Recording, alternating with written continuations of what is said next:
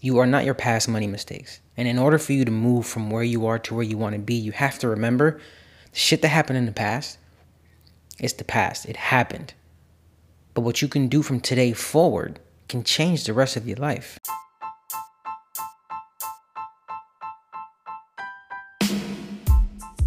This is the Personal Finance Made Simple podcast, and here we believe that everyone can take control of their money, but personal finance should not be, and it is not complicated, and you deserve to live without money stress. I am your host, your financial coach, your money coach, Dan Roman. Thank you. Thank you, thank you, thank you once again for tuning in to the podcast, to the show. I greatly appreciate it. If you haven't slowed down for a moment, and reviewed and subscribed to this podcast, please do so. And also be sure to share your favorite podcast with your friend, with your neighbor, your coworker, your aunt, your uncle, your cousin, whomever you think will need the information that we're talking about share this podcast with them so that they can gain what you're gaining from this. In the show notes of this podcast episode, you'll find all my social accounts as well as my email address. If you have a question, email it to me, give me as much information as you're comfortable sharing, and I will love to answer it. This message is from Jay, and Jay says, Dan, I've been listening to your podcast for some time, following you on social media, and I want to thank you for all of your tips and advice that you've given. Jay, thank you. I appreciate that. However, I have not followed some of your advice and recommendations, and today I wish I had. I have a car loan that I can't afford. I knew I couldn't afford it when I got it, but I figured I can out earn my own stupidity, to use your own words. Jay, you're right, I have said that. I figured I could out earn my own stupidity, to use your own words, and I could make enough money or increase my income enough to cover the car loan. However, regardless of how much I'm able to increase my income and reduce my other expenses, my car loan is still too much to handle every single month. I've only had the car for about a year and I have five years left on my loan. What do you recommend I do? Jay, when it comes to cars, for some reason, we are super emotional. We it's like the car is a part of the family. And the reason is because a car, for many of us, identifies or creates an identity that we like. We all like nice cars. We like to be driven in nice cars. When we see a nice car, we stop what we're doing and we look at the car that we think is a nice car. The car does not define you. And your past mistakes don't don't define you. And until you can realize that, you won't be able to move forward. So you made this car choice. You made the, the decision to purchase a car on payments because you liked the car. Regardless of you not following any recommendations I had or not, that's that's fine. The reason is is because everybody listening, it's your money, it's your life. All I'm trying to do, me, Dan, personal finance made simple, Roman Solutions, the brand I created, the people that I help, my, the clients that hire me to help them individually, privately, one on one. My role is to help either A, clean up a mess that you have created and you want help, B, help you avoid mistakes by teaching you the ins, the outs, and the fine print of what's going on so that you can make better decisions and avoid some of the shit that I did or that other people do. Now, Jay, you already made the car choice. You've had it for about a year. You got four or five years left on the loan. Okay. First things first. I don't have a number on the car loan, but if you cannot afford it and you have in, tried increasing your income and reducing your other expenses, the first thing I want to tell you is if you like the car, you're not trying hard enough. I don't know what you're doing because you didn't say so. But unless you're working more hours or picking up more hours or doing something else on the side, then you're not trying hard enough. Now, you're not required to do any of that. You're not required to have a full time job and a part time job and deliver for DoorDash, Grubhub, and Uber Eats. You don't have to do all those things. But sometimes for a period of time in your life, the fancy word, not the fancy word, the popular word is season. For a certain season in your life, you should work a full time job and deliver every hour you're not working. Now, I don't know if you have a family or a spouse or a partner, kids, and things of that nature. So that's going to dramatically impact what happens here. But I think, I could be wrong, I think if you were married and with children, you would have said that in your message because you alluded to not being able to afford the car payment. You worked the budget, you've increased your income, you've tried to cut your expenses. It's been you, me, or your throughout your questioning. So I'm assuming you're single or not married. You might be dating someone, but I'm assuming you're not married. You don't have any children. My question to you is again, do you like the car? Do you like the car enough to keep it and to sacrifice for a year and a half to two years to work more and to pay down this car faster? If you don't want to pay down this car faster, if you do not like the car, if you don't want to sacrifice for the next year or two, which is you you can decide. Option two would be to sell it. Our, the used car market today is crazy. You can get a lot of money for your used vehicle, even though you owe money on it today than any other time in history. In other parts, in other situations in parts of the country, used cars are selling at higher price than new cars. So the first thing you want to do, Jay, is you want to look up the Kelley Blue Book value of your vehicle private sale. Not trade in, private sale. Meaning you can slap a for sale sign on it, you get at Walmart for less than a dollar. Somebody can pull up to the car, look at it, and offer you cash. Now, I don't know what you owe on this vehicle, but let's just spit out some numbers. Let's say your vehicle is worth 15,000 let's say you owe 12,000. That means that at the end of this transaction, you are left with $3,000 and you also remove the car loan from your name because you sold the vehicle. And you get to keep the 3000 to buy yourself a, a, a different car. It it sounds simple, but it's not that simple because you're selling a car that has a lender attached to it, a bank. A bank has a vested interest to ensure that this vehicle loan gets paid off.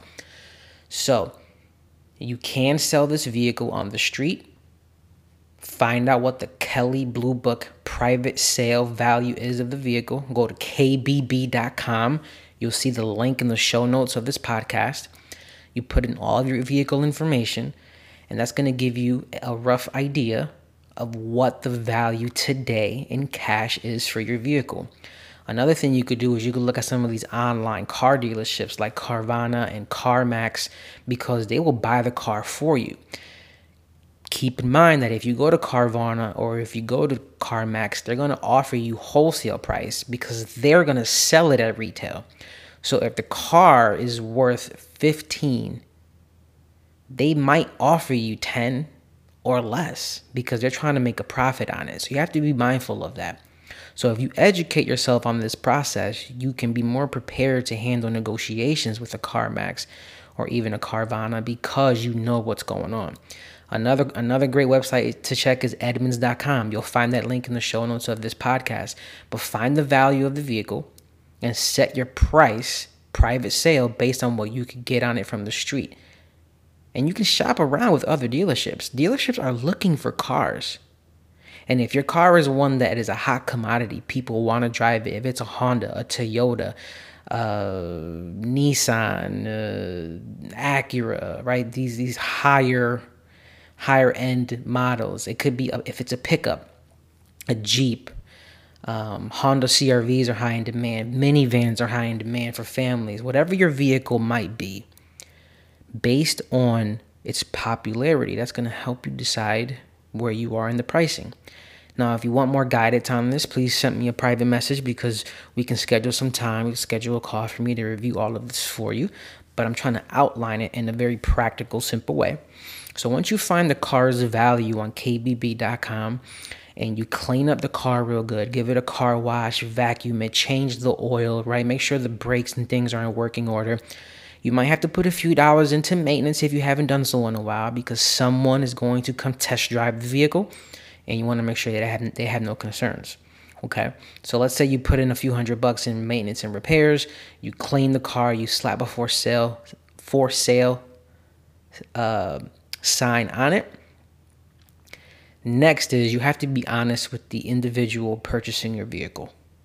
If someone is interested and they want to schedule a test drive and to come look at the vehicle, you simply just tell them, hey, I still owe money to the bank on this car.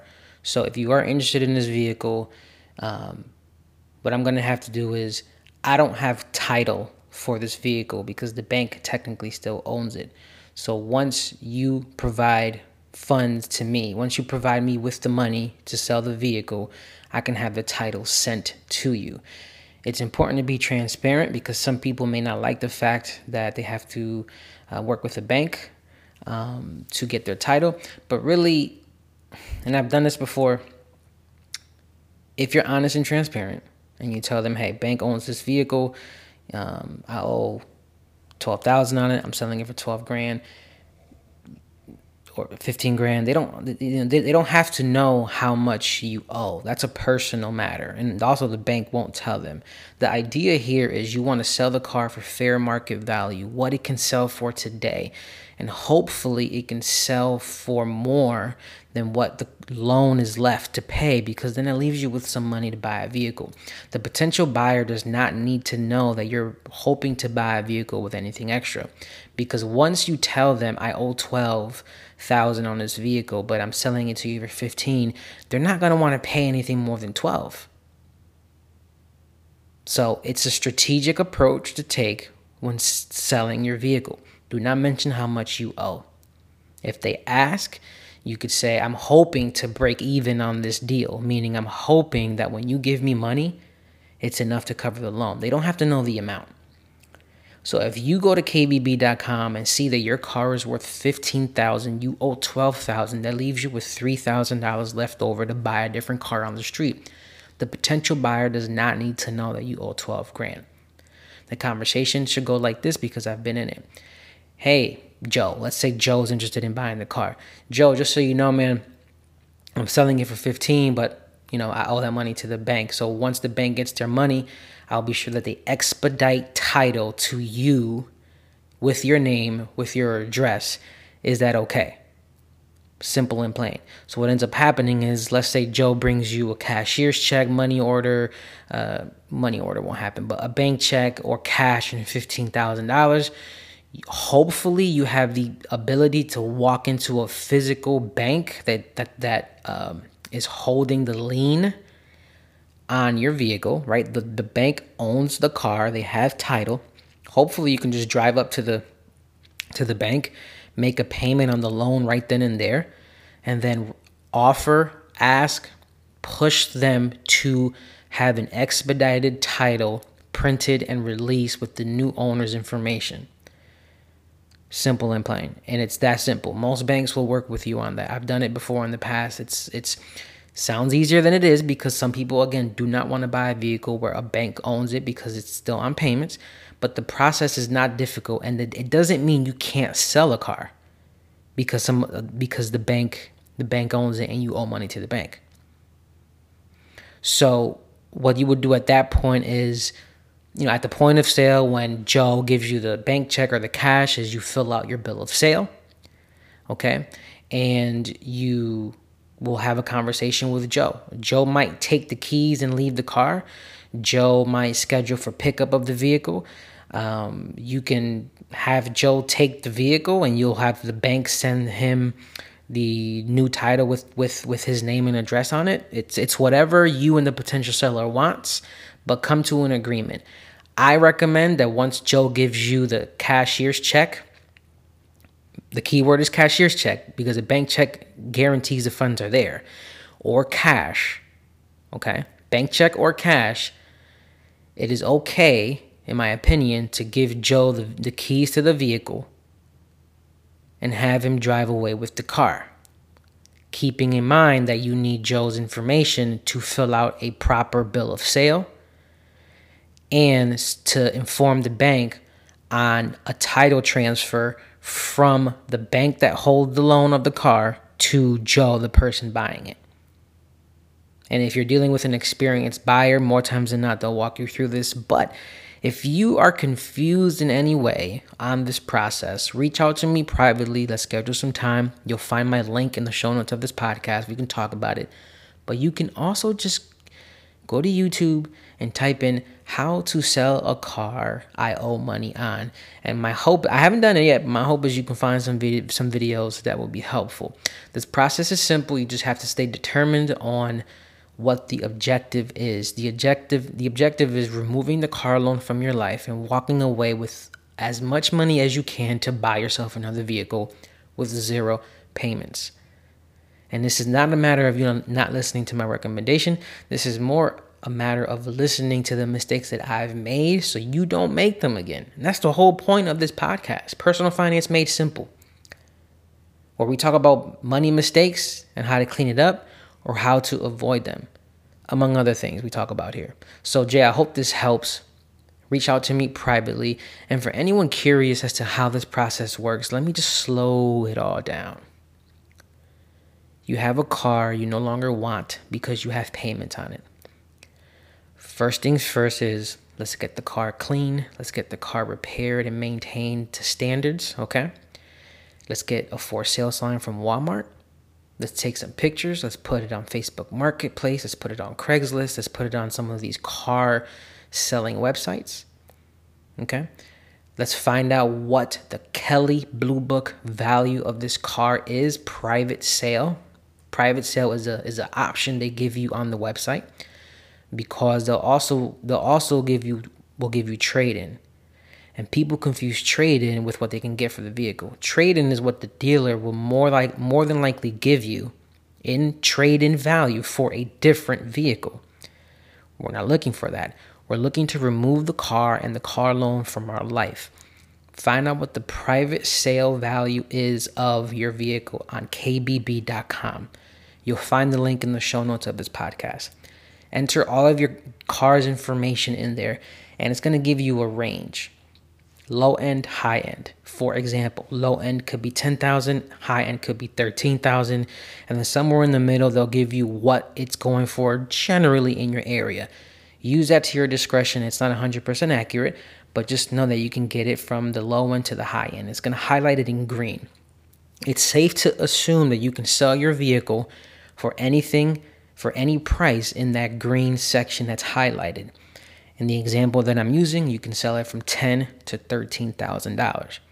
Now, my hope is that you selling the vehicle for whatever dollar amount you decide is more than the money you owe on the loan.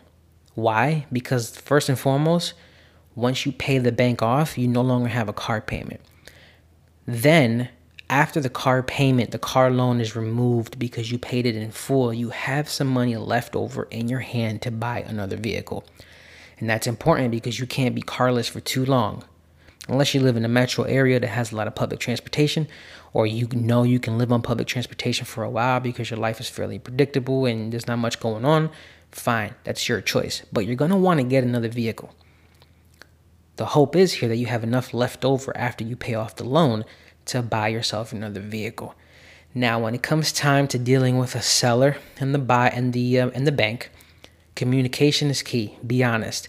When someone is coming to see your vehicle and they're interested and they ask you something about the price, let's say you're selling it for 10 grand in my example, be sure to tell them that you owe the bank the money so the bank would have to send them title.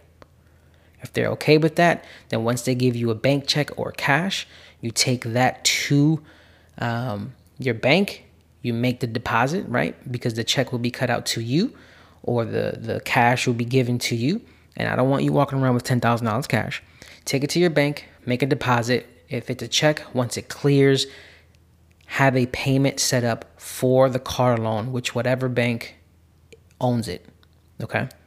If you have the ability to walk physically, walking into the branch to pay off your car loan, I recommend that because the payment will post faster. car interest is accrued daily. So what you owe on the car today is different from what you owe on it yesterday, is different from what you'll owe on it tomorrow. And also, you can request an expedited title.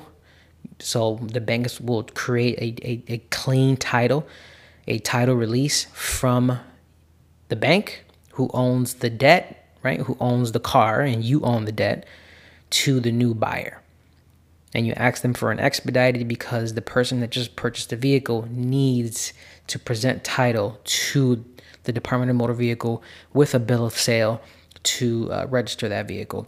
And then, as far as taking possession of the vehicle, you can negotiate this any way possible. Technically speaking, a transaction should take place once someone gives you a check or once someone gives you cash. It's okay for um, you to let the buyer of the vehicle take the keys and take the vehicle. Um, keep your license plates, remove them from the car. All of your personal belongings should be gone. And be sure that you get the buyer's information, detailed information, name, address, phone number, picture of their license, so that when you present their information to the bank for a new title to be generated, you don't make any mistakes. The bank knows where the title is going, and you also have some identification as to who purchased the vehicle in the event something were to come up. I hope this helps. I hope you found this helpful. If you are in a situation and you liked what you heard today, please let me know. Shoot me an email, let me know on social. If you have any questions you want to ask related to this or anything else personal finance related, I would love to hear from you and I would love to feature your question on the next next podcast episode so that we can talk about it. And if you know anyone in, in this situation, if you know if you have anyone you love and you want them to know what you've learned today, please share this with them. Share this with your neighbor your colleague, anyone you love. They'll thank you, and I'll thank you. Okay, episode is over. Please leave a review anywhere you listen to podcasts. The more you rate, the more you review, it's going to allow other people to see what we have going on, the community we're building, and the difference we're trying to make in personal finance. As a reminder, this podcast is no way a distribution of tax, legal, or investment advice. The Personal Finance Made Simple podcast is for general education purposes only. Any and all information I provide is strictly for that reason. I have I have and will continue to provide an educated opinion. Lastly, I have not evaluated your financial snapshot, portfolio, or risk assessment. As a reminder, the status of your money is based on the decisions you make with it. So, why are you not taking your personal finances personal?